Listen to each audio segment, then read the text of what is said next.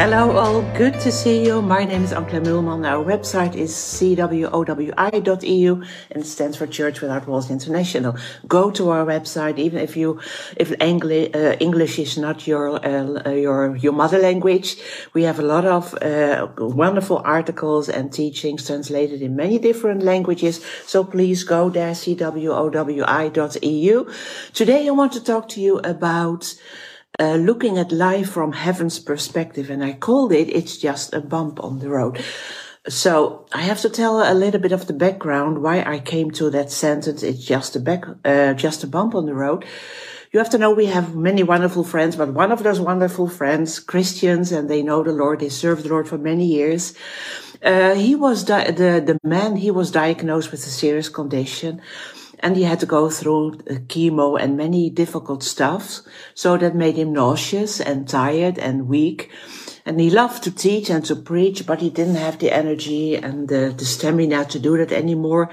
And he was wondering if he would ever be able to do that again. And it was already for, for months. And the, the hospital, the doctors didn't know how long it would last. There was no ending. And actually they said there's never been a real, uh, well, we can treat you, but there's never been a real uh, uh, we, we, we do not know of anyone who ever uh, was healed of that condition. So it was very hard uh, to him. Many times we went up there, we prayed together. And I remember one of those times when we were praying together and seeking the Lord and praying for, for his, his uh, health condition. And then the Lord just interrupted my thoughts when, and he said, it's just a bump on the road like that. It's just a bump on the road. So of course I shared it with him and with them. And we kind of laughed a little bit. It's just a bump on the road. Well, it's a big bump, right? It's not just a bump. But when you think about it, you know, in the Netherlands, we have many bumps on the roads because, of course, it slows down the traffic. But when you approach, especially a large bump, you kind of slow down and sometimes even to a, a stop, almost to a stop. And then you get over the bump and slowly you start to speed up again back to normal. So that also gave hope. Like, okay, this is a bump. You have to slow down. You can't do anything more. You have to cross over past that bump, but then slowly you will get up, uh, you will speed up a little bit and you will get back to normal to what you did before. So it gave hope. So I was thinking about, okay, how the Lord looks at situations and things we go through from another perspective.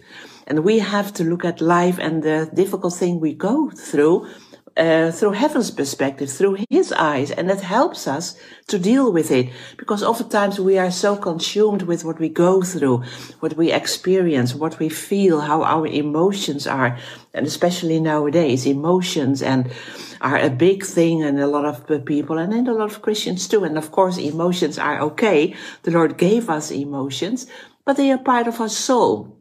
And our soul should be submitted to our spirit. Our spirit should be the dominant one to tell us what to think, what to think, to tell us what to feel, and so on.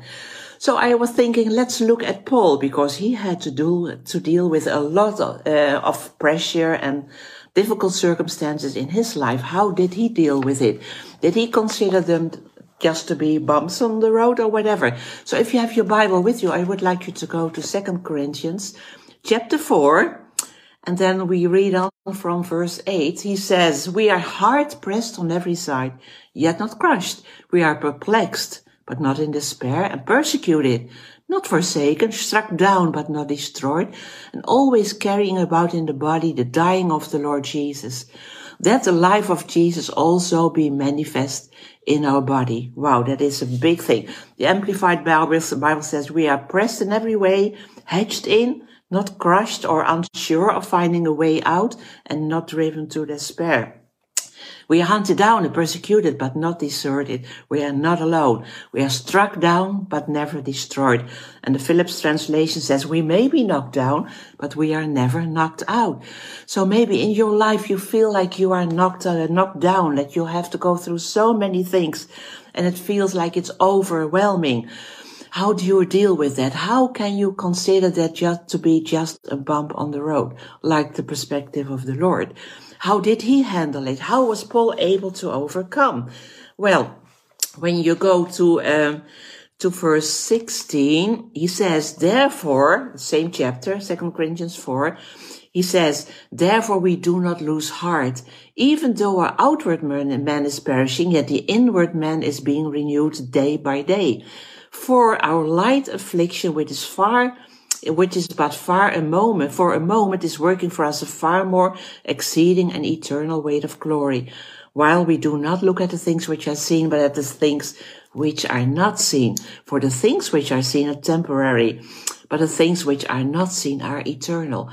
There is a lot in it, in it and uh, please go there and, and meditate upon those things if you go through a hard time. He says, we do not lose heart. So I want you to say, do not lose heart, even when things is, are hard and you don't know if you will ever be able to go through it. Because when you go back to, uh, to chapter, uh, the first chapter, verse eight, Paul says, even we do not want you to be ignorant of our trouble, which came to us, that we were burdened beyond measure, above strength, so that we despaired even life. So it means he had no, almost no hope that he would survive it. Are you in a situation that you, you lost hope?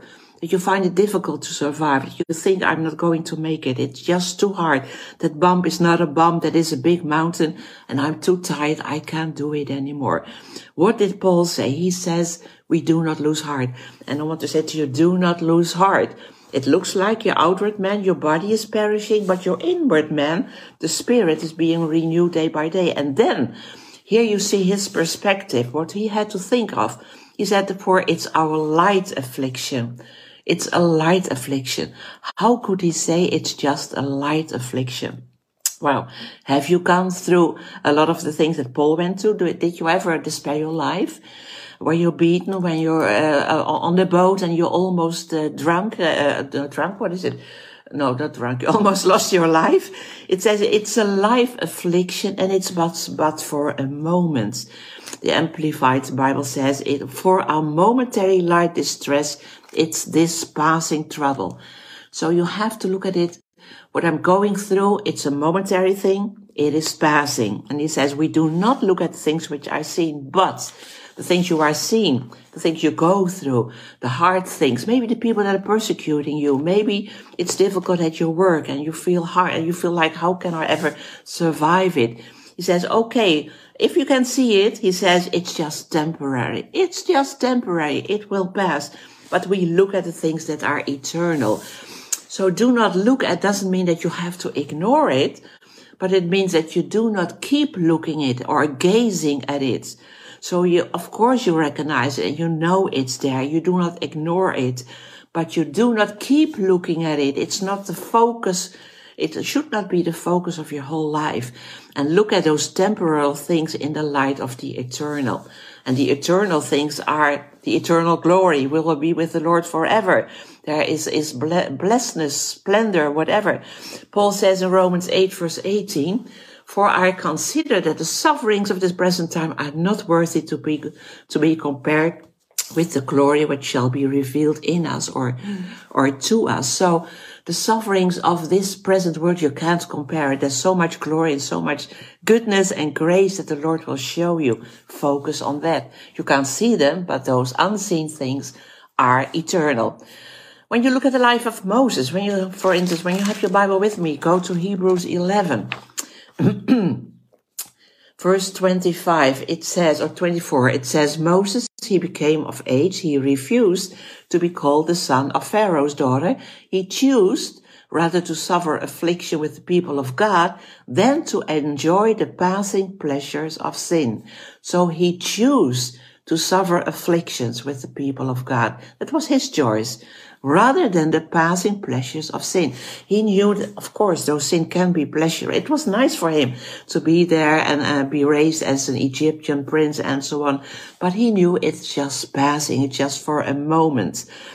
So he chose to uh, suffer affliction. How did he do that? It says in verse 26, esteeming the reproach of Christ greater riches than the treasures in Egypt, and he looked to the reward.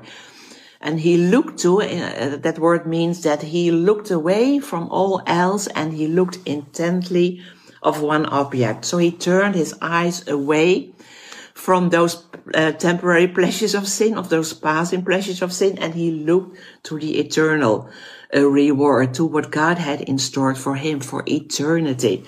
So that's what you have to do. Look away from the trouble that you are in, from the hard things that you are suffering, from the bump that seems to be a mountain, and the emotions that go with it. And I know it's there, and I understand it's hard but think of it, it's just passing. It, that too will pass. It's just a bump on the, on the road. So you have to choose to not keep looking at it, but keep looking at the things that are ahead of you, those things that are eternal. It's a choice you have to make. When you look at the life of Jesus, while you are already in Hebrews, go to chapter 12, verse 2. It says that Jesus, for the joy that was set before him, he endured the cross despising the shame, sat down at the right hand of the throne of God. So he endured the cross and endured. When you look up that word, it says here, it portrays a person who is under some time of incredibly heavy load, but he refuses to stray from his position because he is committed to his task. And for Jesus, the cross was something he despised. He never liked it. No, please, Lord, uh, please, Father, if it can pass, if you do not want me to do it, if, if I do not have to go through it, please. It was something he despised, but he knew he had to go through it to save us. And he did it for the joy that was set before him. Amazing. So even our Lord could do that. And Ephesians 2 7 says that he, in the ages to come, he will show us the immeasurable riches of his grace. That is something that you can look forward to. There are so many riches of his grace he will show us. That was something that the Lord was looking for forward. That, that's why he could endure the cross. That's why you can endure the difficult things and consider them just as bump on the road. And you think, yeah, but I'm not the Lord. I understand the Lord could do that, but I am not Jesus, right? No, I understand what you're saying, but you have Christ in you, not just Jesus, but Christ and all the power of God and the Holy Spirit inside of you. So together with Him, you can do it. You can choose to not focus on those temporal things, but focus on those eternal things. So what are the things you're going through today? Look at them as just as bumps on the road and think about it. This too will pass. Okay. I have to slow down. It's hard, but I'm looking, I, I'm gazing and I'm choosing to fix my eyes on the eternal things. I hope that helps you. If you have questions, you can always email me. Go to cwowi.eu. See you next time. Bye bye.